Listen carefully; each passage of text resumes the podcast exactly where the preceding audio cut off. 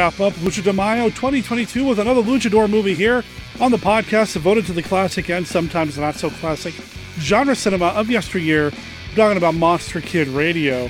I'm your writer, host, producer, Derek M. Cook, and I'm thrilled to bring to you the discussion about another luchador monster movie. We're going to get to that, but first, I want to say thank you and congratulations to the band The Destroyers. They just released a new album this month, and for the past couple of weeks, we've been playing their music. We're playing their music one more time. This time around, we're playing the song Ogre Island.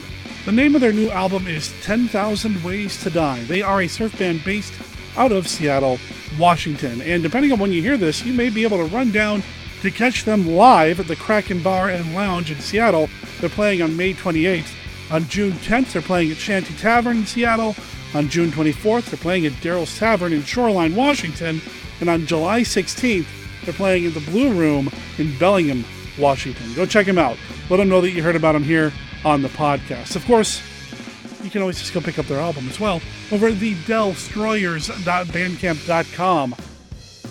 Big thanks to them for letting us play their music here on the show. Okay, it is the final episode of Lucha de Mayo here on Monster Kid Radio, and we're going out with a heck of a fun film. We're going out with a movie that, you know, I've actually been wanting to talk about for a little while and just kind of randomly ended up picking this one to talk about with this week's guest. It's Santo versus Frankenstein's daughter. It was recently released as part of that eight movie Blu ray box set that came out not too long ago from MVD Visual, and who else is involved in this? VCI Entertainment. Obviously, they're organizations with excellent taste because they decided to put out some Santo movies on Blu ray. So, we're going to talk about a Santo movie that is currently out on Blu ray. We're talking about Santo versus Frankenstein's daughter, and we're talking about the movie with somebody who's never been on the show before. Yet, he's another Steve. We have a handful of Steves in the Monster Kid Radio irregulars, uh, rogues, gallery, radio heads, whatever y'all want to call yourselves. It's cool as long as you call yourself my friend because I love having you here on the show. Steve Bowen is joining us this week to talk about this movie. He also recently got his hands on that Blu ray set. We're going to talk about the movie, talk about why we liked it so much, talk about why it didn't really bother us all that much that this Blu ray is nothing but dubbed versions of these movies it's a good time. It's a great box set. You know, if you want to pick up the movie for yourself, it's still available over on Amazon. There's going to be a link in the show notes to the Amazon link because we are an Amazon affiliate. Go to monsterkidradio.net to check that out. That's what we're going to be getting to this week. Of course, it would not be an episode of Monster Kid Radio if we didn't have Kenny's look at famous monsters of filmland and Mark Matsky's Beta Capsule review, which I think we're going to be getting into here any moment.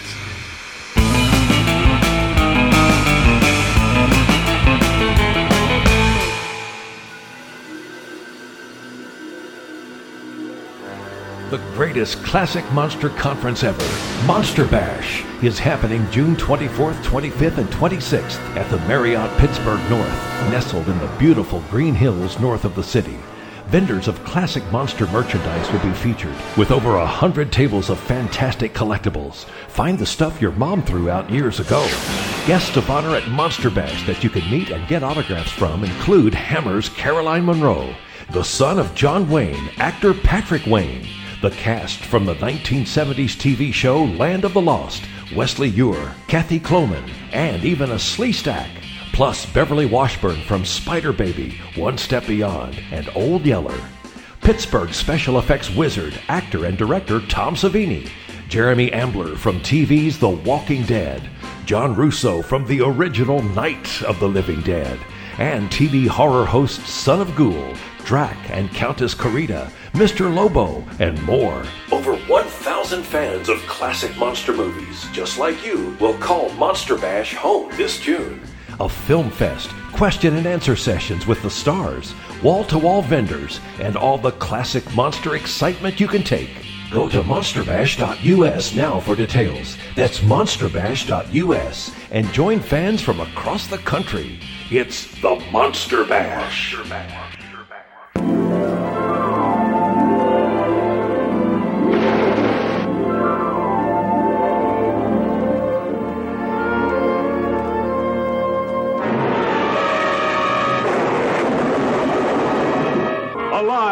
After 70 million years.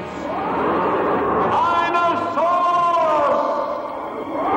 Roaring, walking, destroying. Dinosaurus! The most amazing adventure since the beginning of time. Dinosaurus! For these people, there could only be shock and dismay. For who among them could believe that out of the primordial slime had come these creatures? The huge Brontosaurus, the ferocious Tyrannosaurus, even a primitive caveman.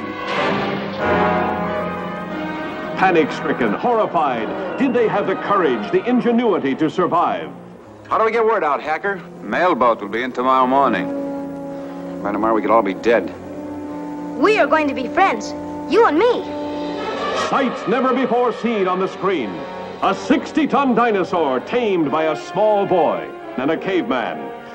A caveman loose in a modern home. The death duel of the dinosaurs. A girl caught by the dread Tyrannosaurus. The battle between giant monster and monster machine.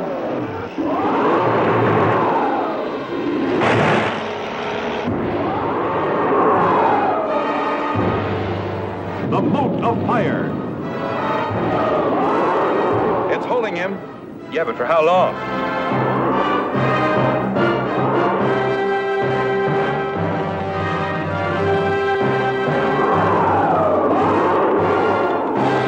The following announcement is a special bulletin direct from American International.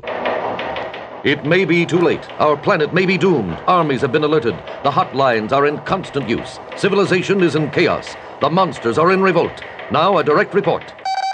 This is Jay Webb in New York. Godzilla is laying waste to the city. The citizens have never known such fear.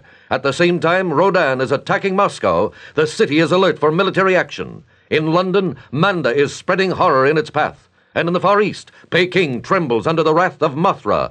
We must destroy all monsters. Yes, destroy all monsters, or our civilization will be destroyed. Destroy All Monsters is a motion picture. See for yourself. It really could happen. Destroy All Monsters in color from American International is rated G for general audiences.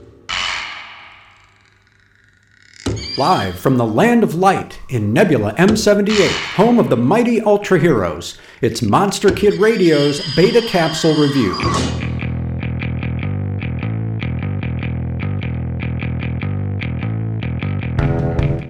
Working on behalf of the Terrestrial Defense Force, Dr. Miyabe invents a magnetic force field to protect the Earth from alien invasion with the code name Project Blue in the 19th episode of Ultra 7. But the personal cost for his innovation will be high. It's a time of relative peace on planet Earth, so much so that Furuhashi complains to the captain that he's concerned about getting out of shape. As Project Blue is being installed and tested, Dr. Miyabe takes a much deserved holiday to his countryside home, where he and his beloved wife Grace make plans for a few quiet days in the shadow of Mount Fuji. An earthquake strikes their home, but sensing no further danger, the couple retires for the night. Miyabe is awakened by a monster at his bedside, but when it disappears, Grace suggests it was a nightmare caused by his exhausted mind. The next morning, with Grace off running errands, Miyabe is startled when his kitchen table begins to levitate, revealing a metallic staircase leading deep beneath the home. His curiosity gets the better of him, and he explores the opening only to be trapped and taken prisoner by alien Bado, who's had the wherewithal to construct a base housing a flying saucer beneath the professor's house. Bado tells Miyabe, in true villainous fashion, of his heinous past, he wiped out all intelligent life on Pluto, and his present plan to blow up the Earth. The only problem for Bado is Project Blue. His spacecraft got through in time, but a subsequent ship exploded on contact with the magnetic barrier. Bado menaces Miyabe and Grace to extract the plans for Project Blue, but the professor resists. Can he buy enough time for the Ultra Guard and Seven to intervene? Project Blue is hard to characterize. Between Linda Mabry's campy performance as Grace Miyabe, Alien Bado's exquisitely strange and butt like head, and elfin curly boots, not to mention his wrestling style struggle with Ultra 7, there's a lot going on, but it's undeniably entertaining. Elements of horror, sci fi, and domestic comedy collide in an episode that's not necessarily great, but is definitely memorable, and sometimes that's just as well. Back to Linda Mabry for a moment. Not only did she appear in the MGM Toei Studios film The Green Slime with Richard Jaeckel and Luciana Paluzzi, but she enjoyed a successful career in Japan as a model and singer. In a fairly recent interview, Mabry revealed that she learned her lines for Ultra 7 phonetically, sounding out each word. But in the end, her voice was overdubbed anyway. For Monster Kid Radio's Beta Capsule review, this is Mark Mansky reporting.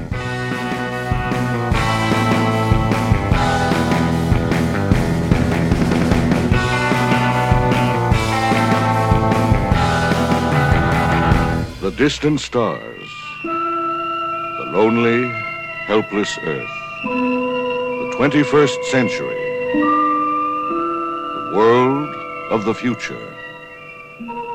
And lurking beyond the cold, strange immensity of conquered space, growing and spreading beyond the warped imagination of the greatest human intellect, exploding in unspeakable horror, the green slime.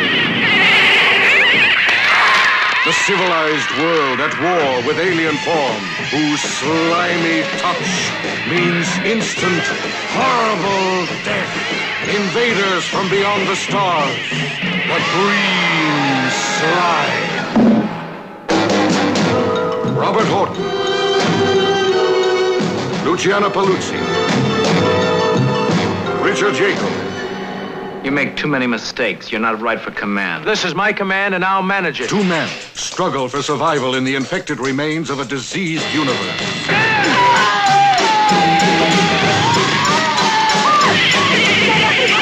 Don't ask any questions.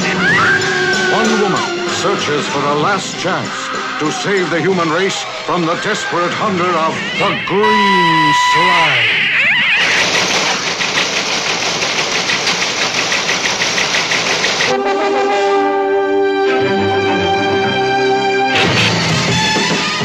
Battle in space against faceless beings.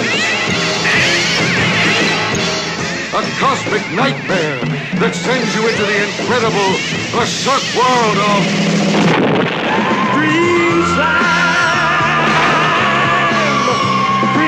Slime!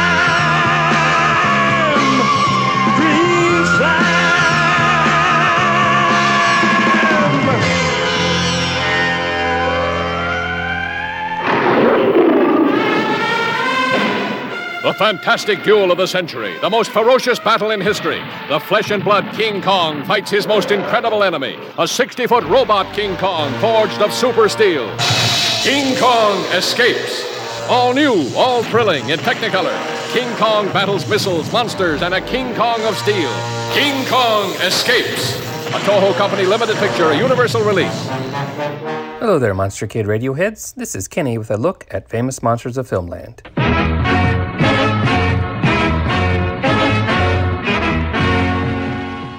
Today we continue our look at 1964's article Mexicreatures from FM 29.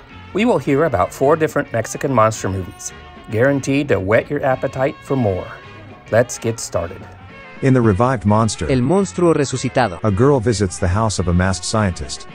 The house is located in a cemetery as the scientist likes to be close to his work. The girl cons the scientist into removing his mask, revealing him as a second cousin of the Phantom of the Opera. In other words, his puss is a mess. The heroine also manages to get some inkling of the strange experiments the doctor is working on. When the experimenter discovers the girl is just a reporter after a newspaper story, he gets rather upset. The only headlines he is interested in are the lines in the forehead of a dead body which he has managed to bring back to life. He has given his zombie a new brain in the bargain, and now sends the monster forth to kidnap the girl. The zombie obeys fairly well, but will not go along with harming the girl. When the scientist himself attempts to kill her, the zombie goes Zats, and Zats it for Z scientist. Pepito and the monster Pepito y el monstruo. is, surprisingly, just what the title indicates. A little boy has a run in with a monster. Before the film runs out, Pepito is chased all over the place by the bogeyman, but in the end the police arrive just in time to save him from becoming a monster mash. All this uproar never would have happened to Pepito if he'd been in school studying his English lessons good like a Mexican boy should. Phantom of the Convent El fantasma del convento. is a conventional ghost story. Three travelers spend the night in an abandoned convent and become involved with several monks who are in reality long dead mummies from the catacombs below. It seems that once upon a time one of these monks sold his soul to the devil. One of the travelers is also interested in such a devilish bargain, but decides against it when he gets to thinking about the brimstone he'll get in the end. In Hellface, Rostro infernal. a sinister count, who conceals a monstrous face with a mask, uses his automatons to kidnap some of the world's greatest minds and talents. He is plotting to rule the world. After a big chase, the count is counted out and the heroine, as well as the world, are saved. To be continued. Next time, read about The Curse of the Aztec Mummy, Nostradamus and the Monster Destroyer, Orlak, The Hell of Frankenstein, Throw Me to the Vampire, The Phantom of the Operetta, and many others. You will see part two of this article the next time Derek visits south of the border on Monster Kid Radio. That is all for this week's look at famous monsters of Filmland. We will have more next time. For MKR, this is Kenny saying adios. A monstrous nightmare of terror turned loose in a fight to the death. The robot versus the Aztec mummy.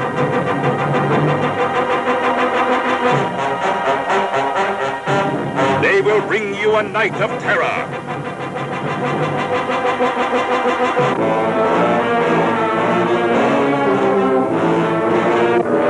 We dare you to see them, but don't come alone. Slug! A love stranger than King Kong. A monster more powerful than Godzilla. Widescreen color rated PG.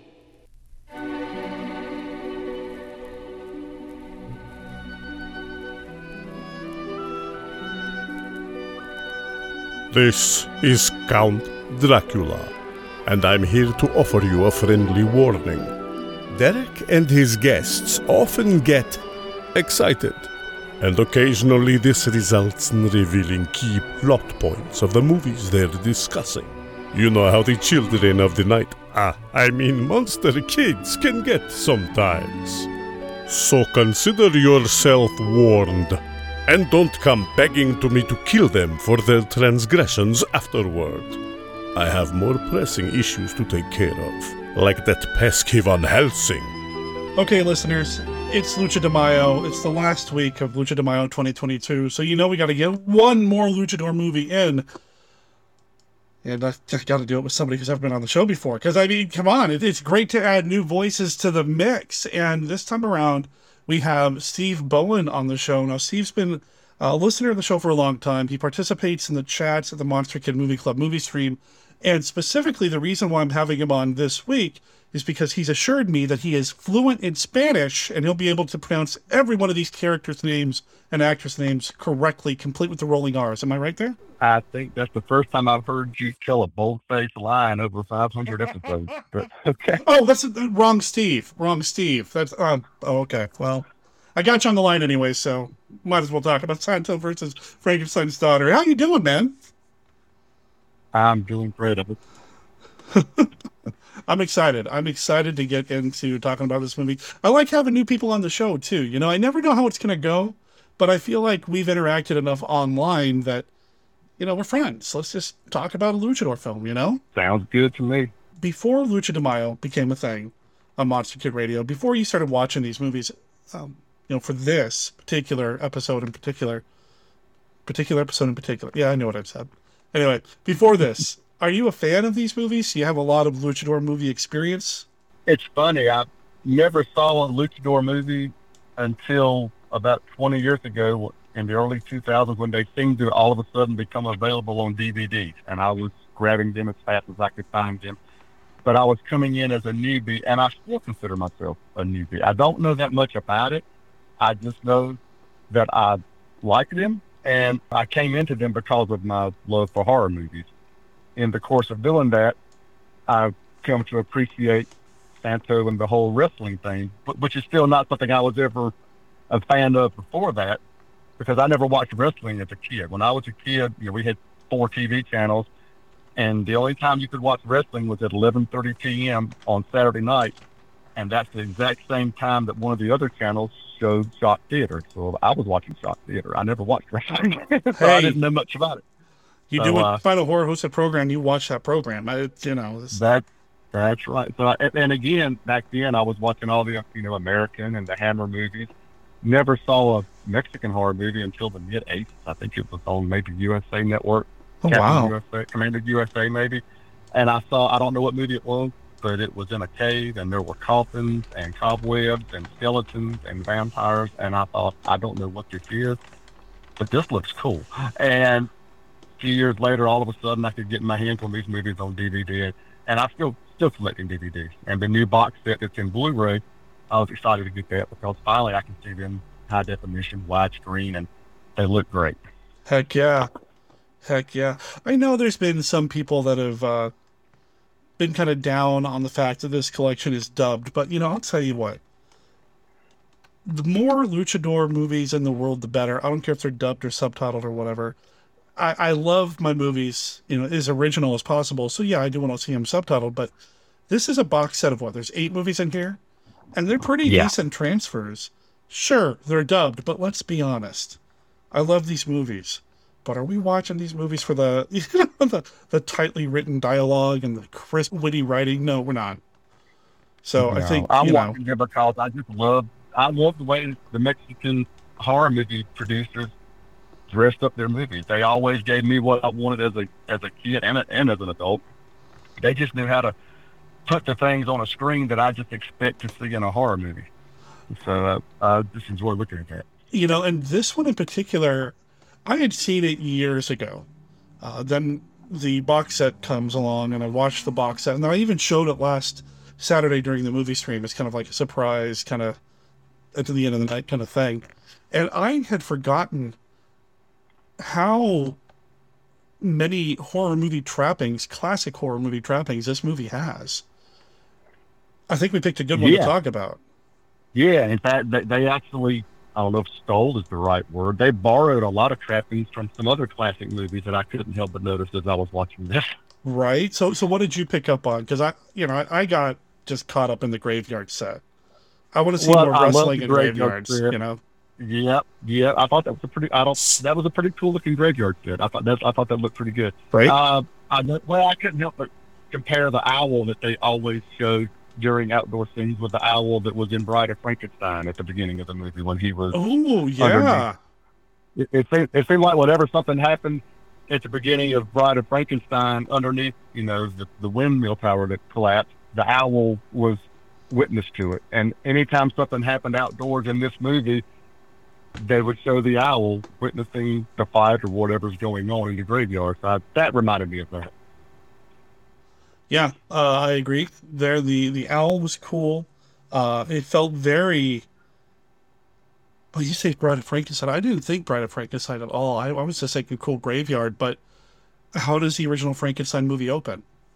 In a cool graveyard. So I mean, Yeah, a cool graveyard. Exactly. I thought about that too. The very first thing is grave robbers in Bride Yeah. of Frankenstein. Oh, I'm sorry, in, in Frankenstein and in this movie also. You're, you're right. Yeah, and yeah. also in this this movie also is comparison to Bride of Frankenstein, and we'll get to it later in the plot. But there is a Doomsday liver.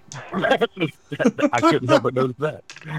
Yeah, so there's a lot. I mean, clearly there's a lot of Frankenstein. It's Santos versus Frankenstein saga. So clearly there's a lot of Frankenstein in here, and, and a lot of the Yeah. trappings of the Universal horror. You know, that great. I need more luchador matches in graveyards, and I've talked about this on this show. I'm I'm a big fan of pro wrestling. You know, and the more spooky and supernatural you get with it, the better. I you know I, I love that as much as it kind of takes it out of the quote unquote real world of sports. I, I want you know wrestling matches to take place in cemeteries, and I want you know the Undertaker doing the spooky Undertaker stuff, and I want devils and demons running around, and you know I, I want that stuff in my wrestling. I love it.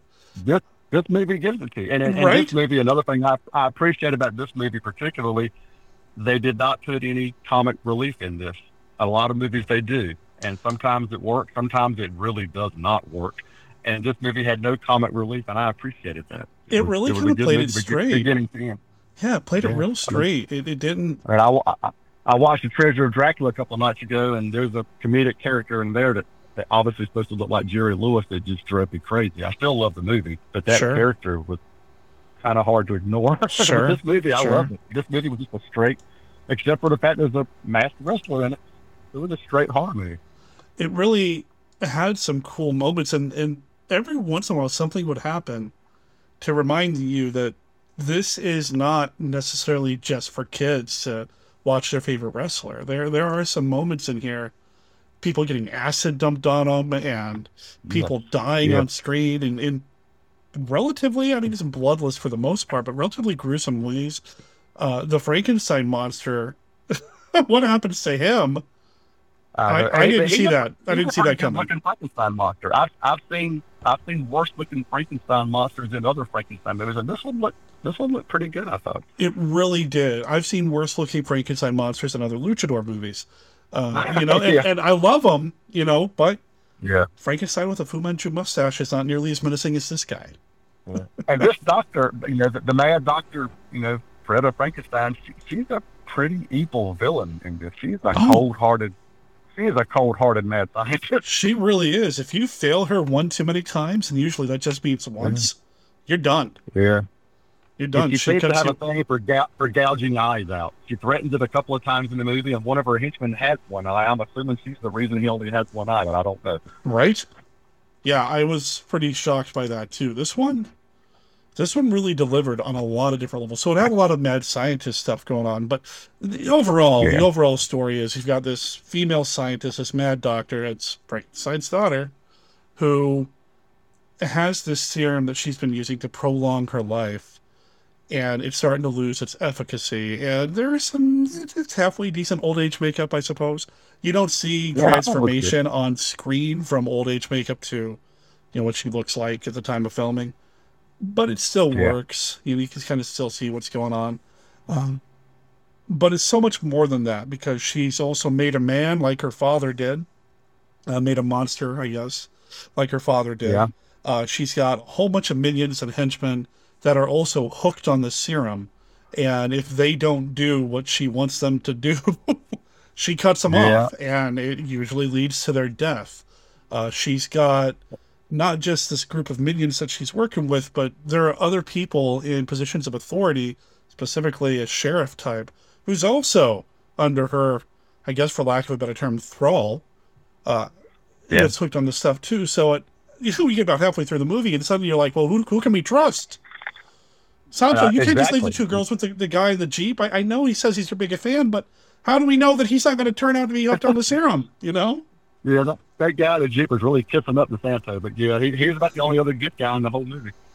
and, and and I'm wondering what hap- what happens to him when he's working on the Jeep, and all of a sudden, the, you know, the girls get kidnapped, and they don't even show the guy. Did, did he not try to stop him? Did he even notice? I don't, we don't know. They didn't show him.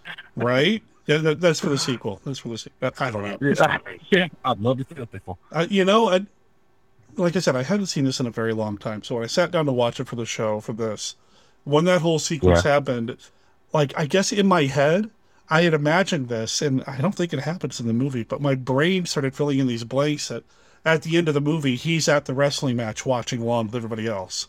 Now I know he wasn't, but it because but that's how my brain kind of put it all together, you know, to kind of justify him. Well, he there. was invited back to the locker room to meet Santo afterwards, so maybe he was there. right, right. Oh, You know, I couldn't help but notice that, uh, speaking of all of her henchmen, just like a good episode of Star Trek, uh, she has a, a crew of red shirts. I don't know why they all wear red shirts. Literally. They all wear matching red shirts.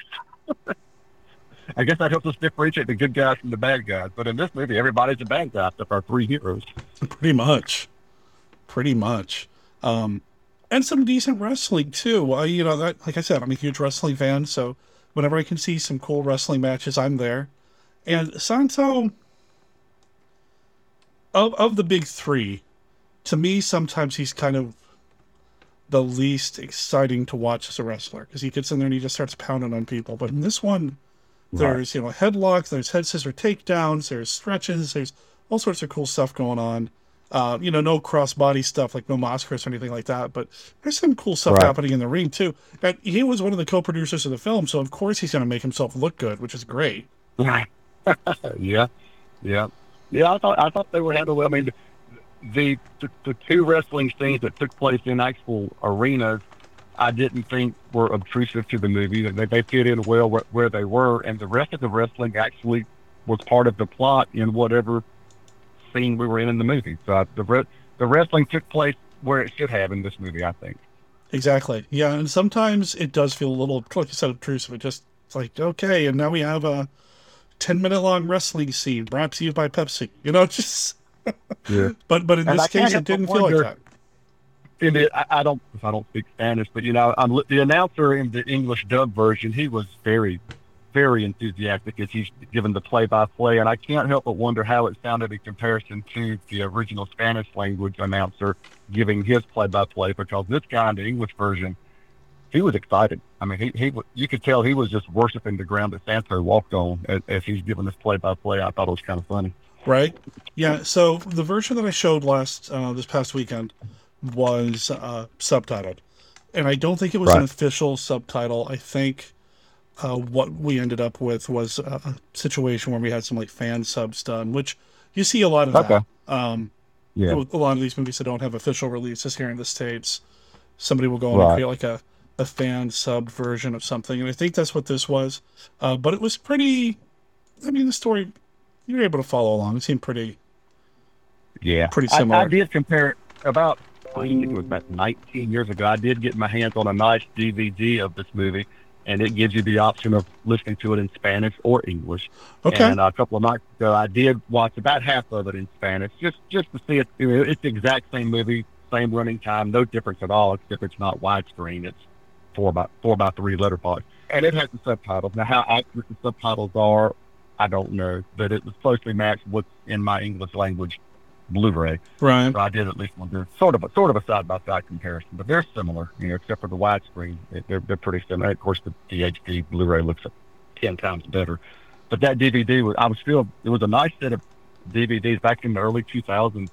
This company called Rise Above. I don't know how many they put out. I think I've got nine of it. They put out several Santo movies, and all of them are the option of English or listening to them in Spanish. So it's, it's kind of nice to have that option on those on those DVDs. right on. Yeah, I I don't speak Spanish. I've talked about this on the show repeatedly, and even though Steve here told me he spoke Spanish just to convince me to give him the okay to be on the show, no, just I'm just kidding. I'm just kidding. Uh, I know there are Spanish speakers out there, and I'd be curious to hear uh, some comparisons. You know, maybe talk to Kenny. He does speaks both, so. Yeah. Uh, if anybody out there knows how how close or how accurate the subtitles are to the dub or vice versa, I'd love to hear it. I'm curious if the, and I didn't pay attention this time, and I should have. The final match at the very end of the show, which is just kind of like a nice little, we go out with a good match. That's about it. I mean, the story's pretty much done at that point. Did they Right. say in the dub version who he's wrestling? Do you remember? Yeah, it was. Oh, it was a Japanese. Was it Yamaguchi or Ya? I, I just want to say it's a Japanese wrestler. Yeah, and I saw the dub that I have, or maybe the subtitle that I was watching, also said Yamaguchi. But I don't know anything about this guy. The only Yamaguchi that I can find when I do some research online is a manager from the WWE. It was not him. And I don't know.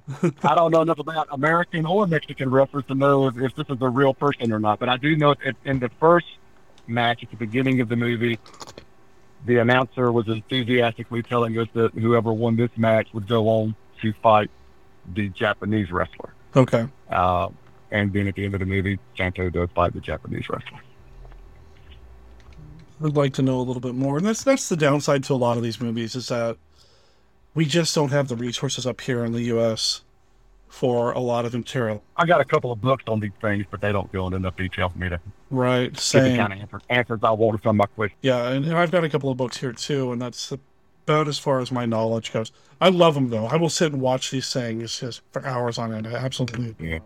The world that Yeah. these these luchador movies exist in.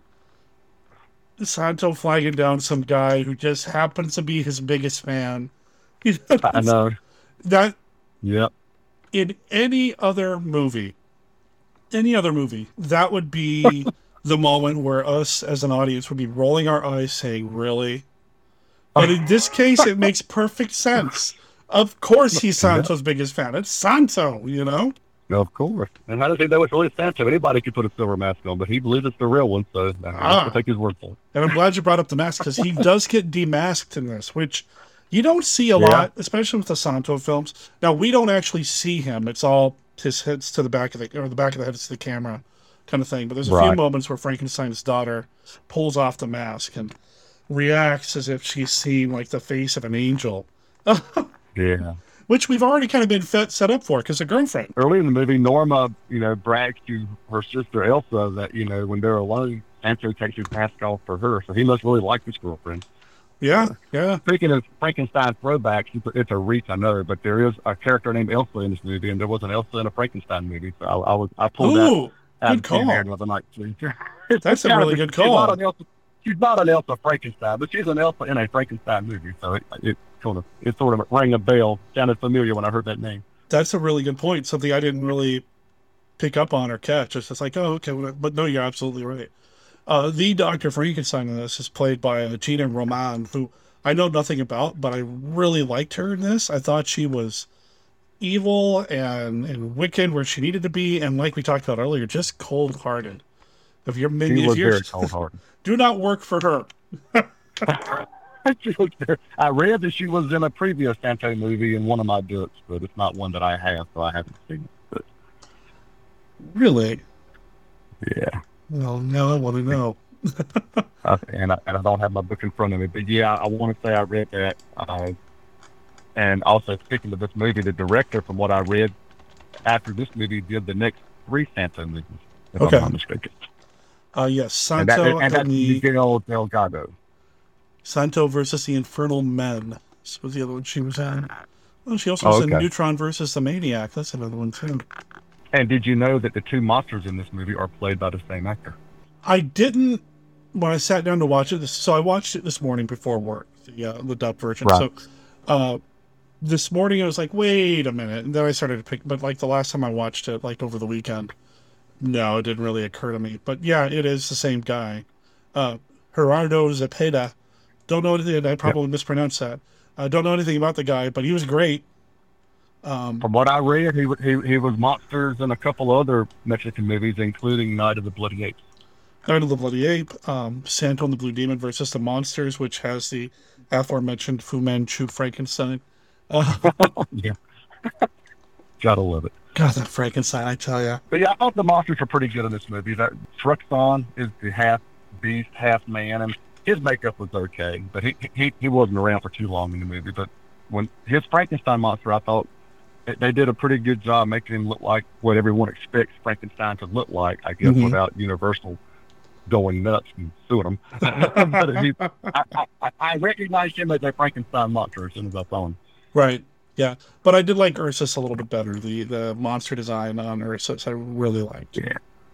And I did notice on my dub, on my English, English dubbed version, I also had the subtitles on. The subtitles mixed up the two monsters' names at one point. Oh, no. confused me when I was. Yes, when uh, Ursus was had broken free and was lumbering around in the caves, and Norma saw him, and he was grunting, and, and, the subtitles kept saying that uh, Truxon grunts, you know, Truxon winces. I'm thinking, wait a second, I thought that was Ursus. Wait a second, I'm confused. Who is this? And I realized they messed up on the subtitles. Huh. Okay. But yeah, and speaking of the caves, I don't know what it is with caves, but Mexican horror movies love to put vampires and coffins and monsters in caves, and I love it. I just Oh, I'm here for it. I'm here for it. they always they always look good. I don't know, and also I can't. I've never. I've only been to Mexico once, and that was on the coastline. But in this movie, it's extremely foggy in Mexico. I didn't know it was that foggy in Mexico, but I love it. The fog looks great at night, but I don't know how much fog there really is in Mexico.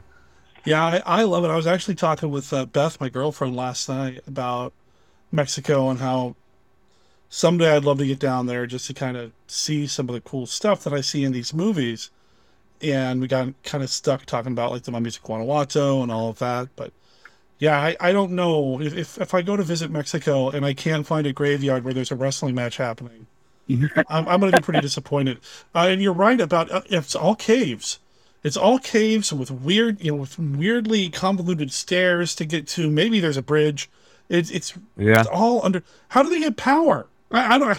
How do the mad scientists set up their labs down there? And nobody notices this happening. I, I don't know. I loved it when when Norma thought she had escaped and she was in the graveyard by herself and sat down to catch her breath, and right behind her, one of the ex- exposed tomb doors slides open, and Ursus comes lumbering out, and apparently there's a hidden tunnel back to the caves through one of these tombs. And, who would have thought? You know, you know, she just happened to sit down right beside the exit to this secret tunnel from from the caves. Anyway, Right. all I know is it, it looked cool, and I was there for it. I loved it. But Yeah, this didn't this too was much logic into it. But- You know, there's this weird kind of, I don't know, call it logic. I don't know. I keep referring to the world that they exist in. It's it's like one part Scooby Doo, one part pro wrestling.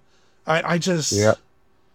I adore this stuff, and I could watch these movies nonstop. I, I won't because I have other movies to talk about during the rest of the year on Monster Kid Radio. Uh, and I know that Well, we've I know you're a soundtrack guy, and since you mentioned Scooby Doo, I couldn't help but note I, the opening theme song, which I think is pretty cool sounding.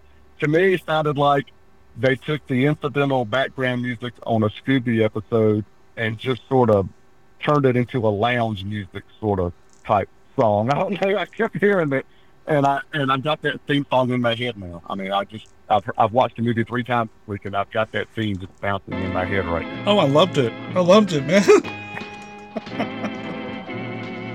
oh no, it was great. The music is part of the charm for these things, uh, and I don't know if it's because they just didn't spend a lot of money on them. I don't know if they lifted them from somewhere else, you know, copyright, whatever. Yeah, But there's I just something about the music that just adds to the charm. I, I Yeah. know these movies can't be made today in the same way. I know. Um, but man, these 60s and especially 70s luchador monster movies, they just have a quirk and a charm to them that gets me smiling and grinning from ear to ear. And I'm so glad so many people are getting into them as well, either independently because you found them some way, or we talk about them here on the show, and we get people Yeah. involved. Whatever it is, I just adore them. Yeah, they're they're fun. You got to be in the right state of mind to appreciate them, and uh, I appreciated them the first time I saw them. And even though I still don't really know a lot about them, I just know when I turn one on, I enjoy it. If Yes. for no other reason, just just what I'm seeing on the screen with the monster trappings, you know. And if I'm lucky, the movie the movie's even good too. And this movie in particular, I think is one of the better ones I've seen. Just like I said, because they they play it straight. There's, there's nobody being silly on screen in this movie. You know, and that's completely by accident that this is the one we ended up talking about because we were talking about having you on to talk about one of the movies from that box set, and I just kind of picked one at random. I, I was like, I, Yeah. well, how about this one? I'm glad this Yeah, is the one- I randomly picked because it's great. I am too. I am too. Yeah, it, it's one of my favorite ones. Worked out really, really well.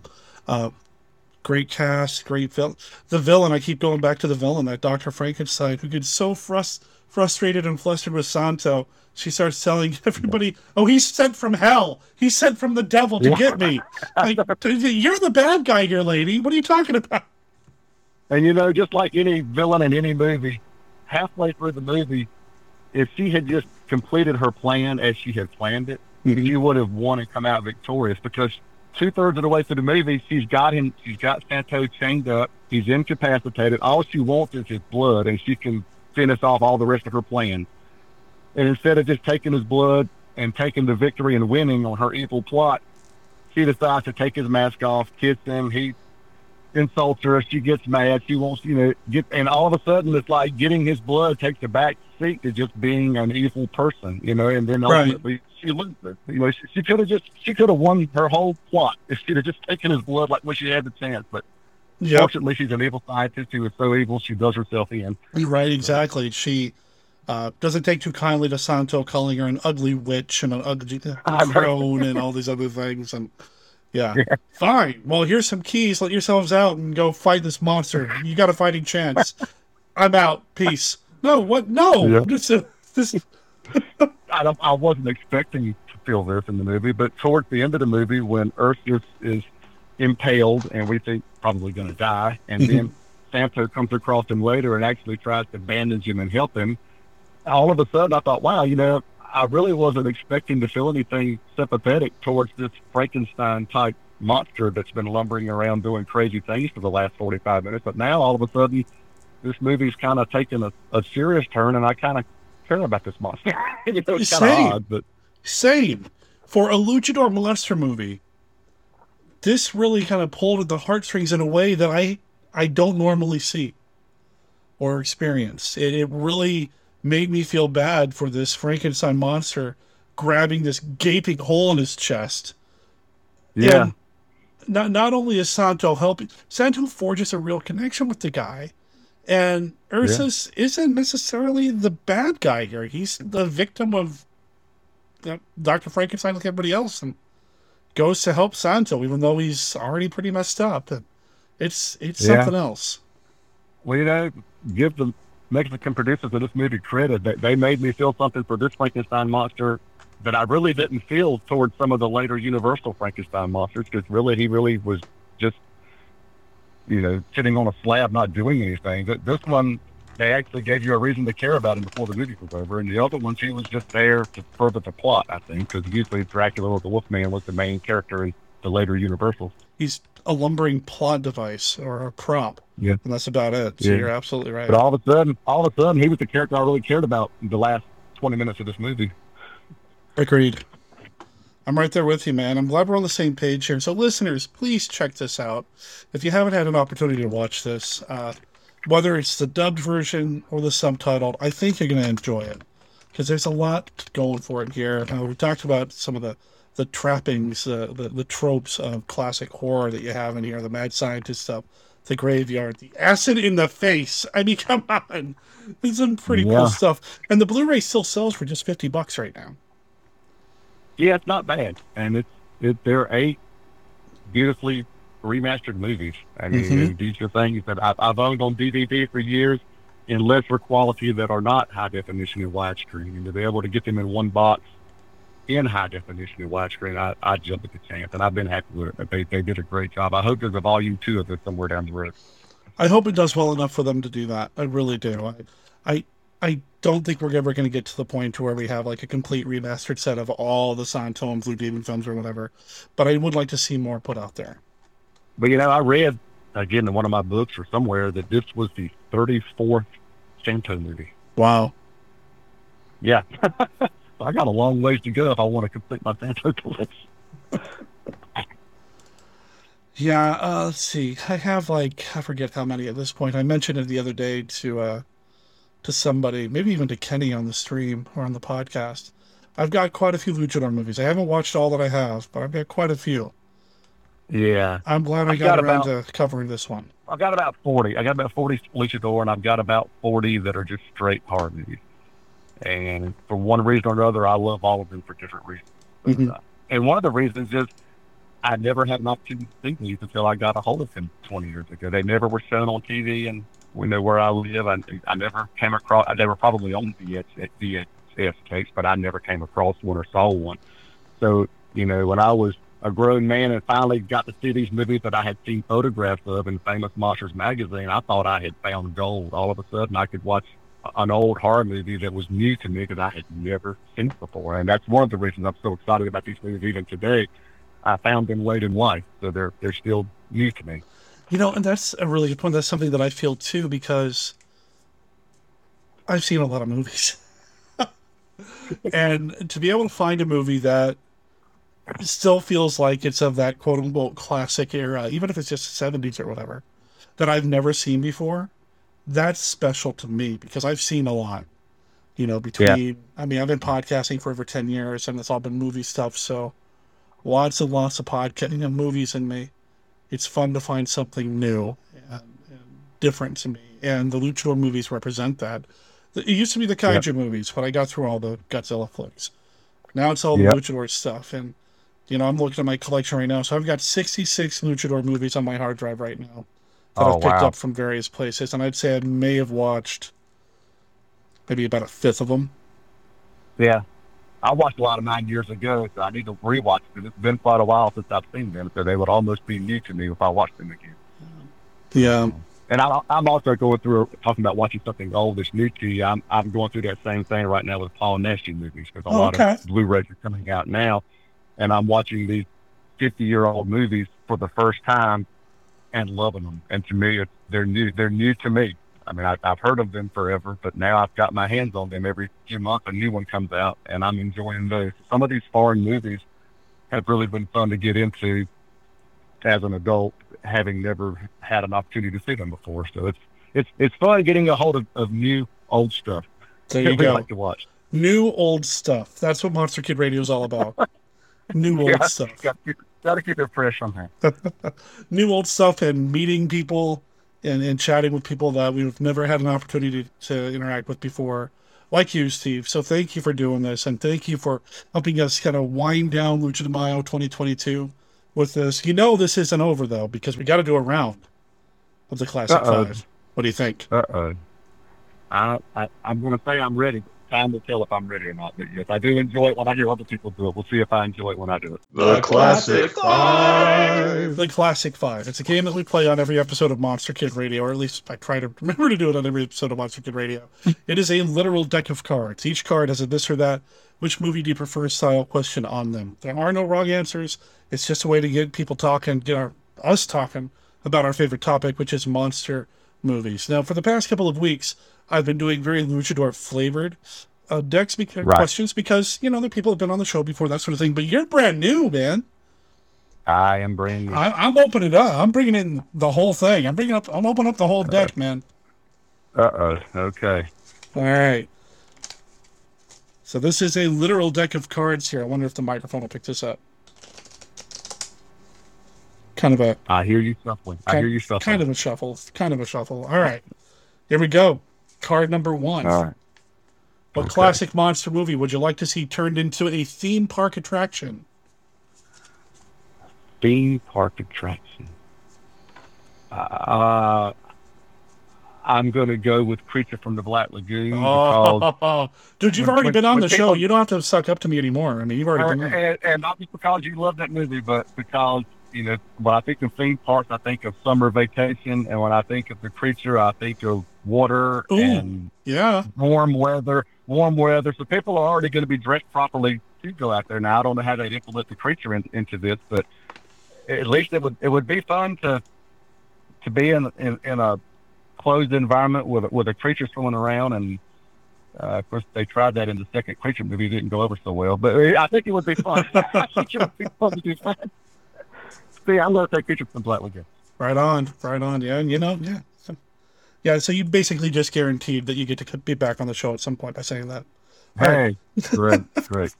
Card number two. Who's your favorite actor to play Frankenstein's monster? Oh God, how can I say anything except Karloff? Not that other ones haven't done well in the part, but that's the one that grabbed me when I discovered horror movies at age seven, and he still grabs me now. I'm going to say Karloff. I got to say Karloff.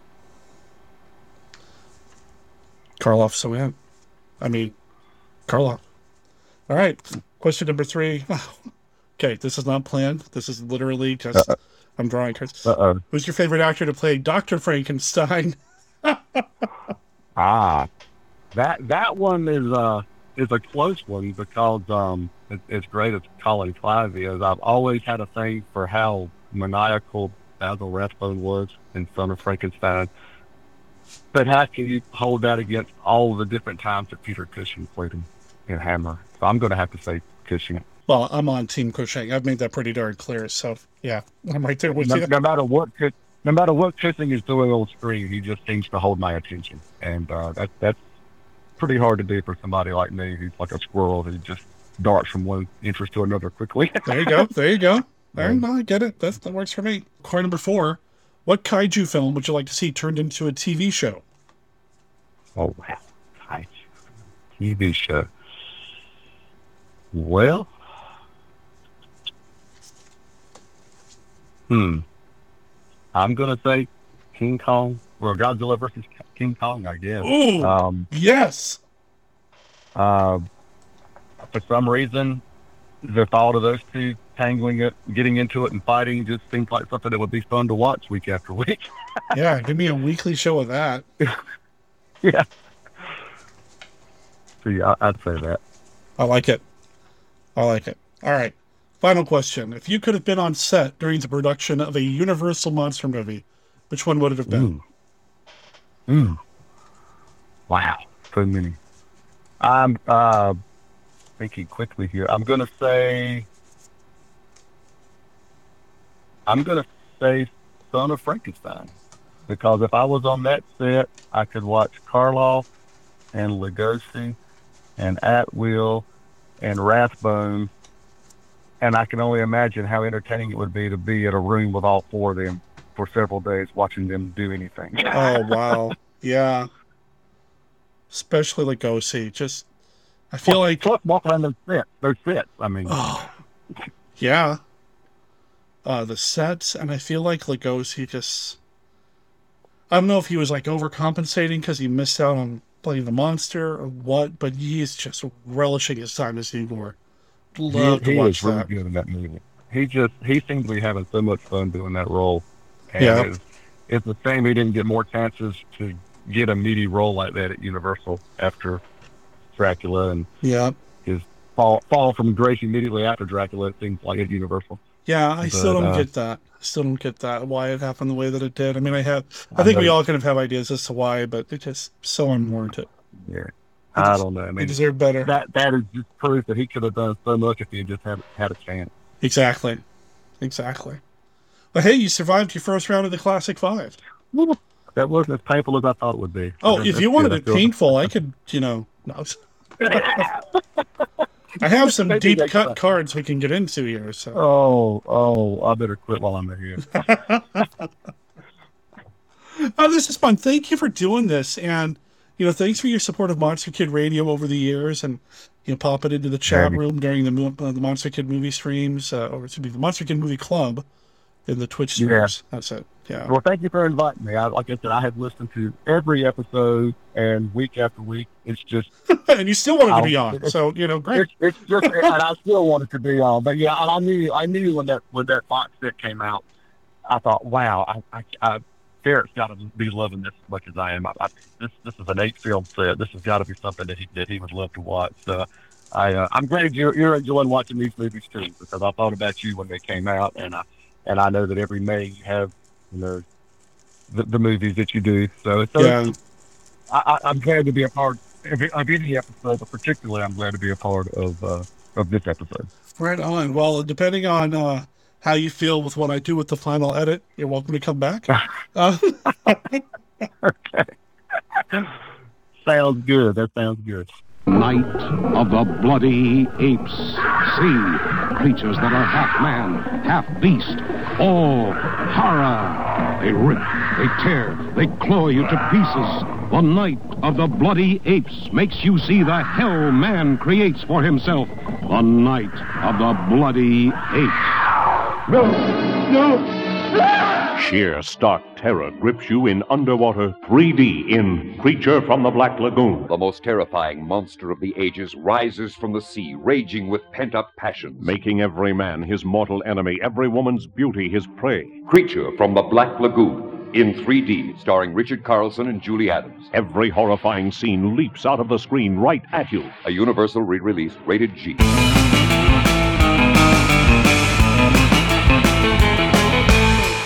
All right, that brings us to the end of this episode of Monster Kid Radio. Big thanks to Kenny, to Mark, and to Steve. And what the heck, big thanks to Santo himself for making this week's episode of Monster Kid Radio possible and enjoyable. I talked a little bit about this last week in the conversation with Kenny. I, I don't know what we're going to do about Lucha de Mayo moving forward. I have had a couple of suggestions thrown my way. Some comments have come up in various chats on the movie stream, that sort of thing. And I, I honestly don't know what we're going to do yet. I love talking about these movies, and Kenny did rightfully call me out on this. I, I typically sequester, sequester, is that the word I'm looking for? I don't think it is.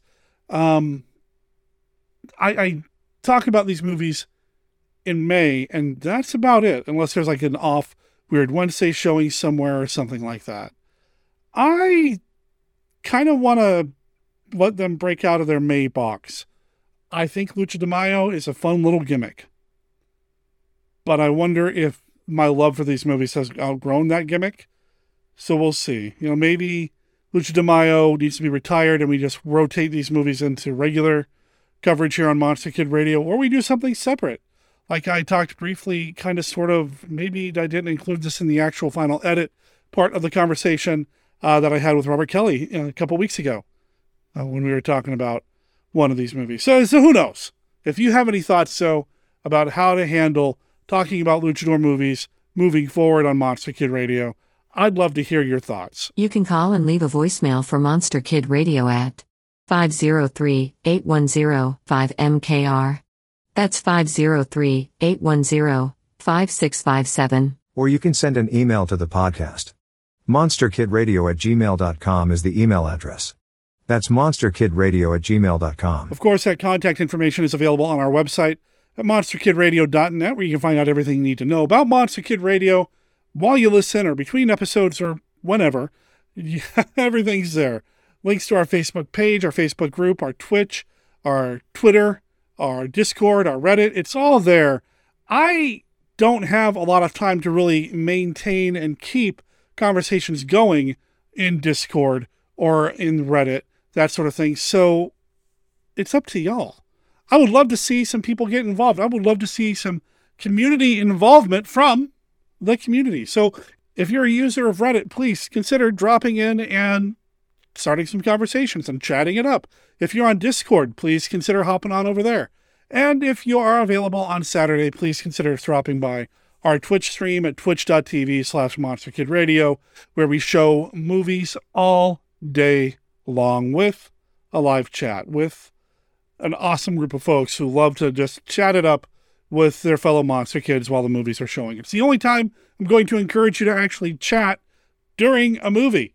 So please join us over there as well. Movies, giveaways, community, conversation. It's just a good time. We do a similar thing on Tuesday as well. So on Saturday, it starts at 11 a.m. Pacific. Movies start around noon. And then on Tuesday, around 3.30 or so in the afternoon, is when the pre-show starts with the movies themselves starting around 4. So please consider joining us for free and having a good time there. What's coming up next week here on the show? Well, I've got a recording that I've been sitting on for a little while now.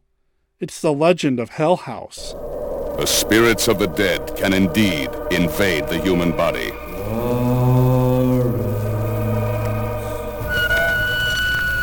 Beyond this gate lurks an experience that will touch a fear you never knew you had. The Legend of Hell House.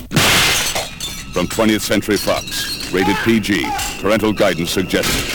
For the sake of your sanity, pray it isn't true. I'll be joined next week by Alistair Hughes, who's been on the show before, but also you can catch him as one half of the team behind the Hammerama podcast, which is part of the Diecast Movie Podcast family or network. He and Steve Turk talk about Hammer movies over there. He took some time to swing by Monster Kid Radio to talk about The Legend of Hell House. And oh boy, I haven't listened to the recording since it actually happened. So I hope I communicate in that episode what I feel about the movie now in my heart. And uh, I guess I'll just have to listen to next week's episode to find out. And so will you. So please consider joining us next week here on the show. What's coming up after that? Not 100% sure, but I know within the next few weeks, Steve Sullivan and I will be reconvening to discuss the winners of this year's Rondo Awards, Part 1. So that'll be coming up. Plus, I'm trying to line up some time with Tom Garganis to talk about The Flying Serpent from 1946. So that's probably going to be happening here soon as well. So for those of you who are waiting on pins and needles to hear about what's coming up on a future episode of Monster Kid Radio, Kenny, there you go. And while wrapping this up, I just got a Facebook message from Frank Dello Stritto. Frank Dello Stritto is an incredible author, great guy. He's been on the show in the past. He's a supporter of Monster Kid Radio in so many ways. Friend of mine, he was asking if I was going to be at the Monster Bash. And I think I've talked about this in a few places. I'm going to say it again here. I am not going to be at the Summer Monster Bash.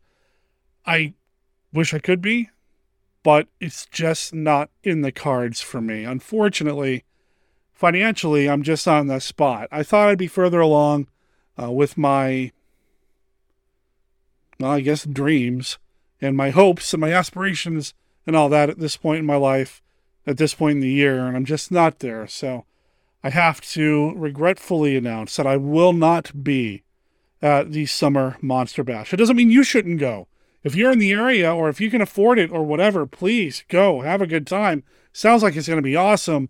I just am not in a place where I'm going to be able to attend myself. Uh, you know, if I pull back the monster curtain a little bit, if I'm being completely honest, it cost me over a thousand dollars to go. That's a lot of money, uh, especially since the kind of money that I make at the quote unquote day job barely pays the bills.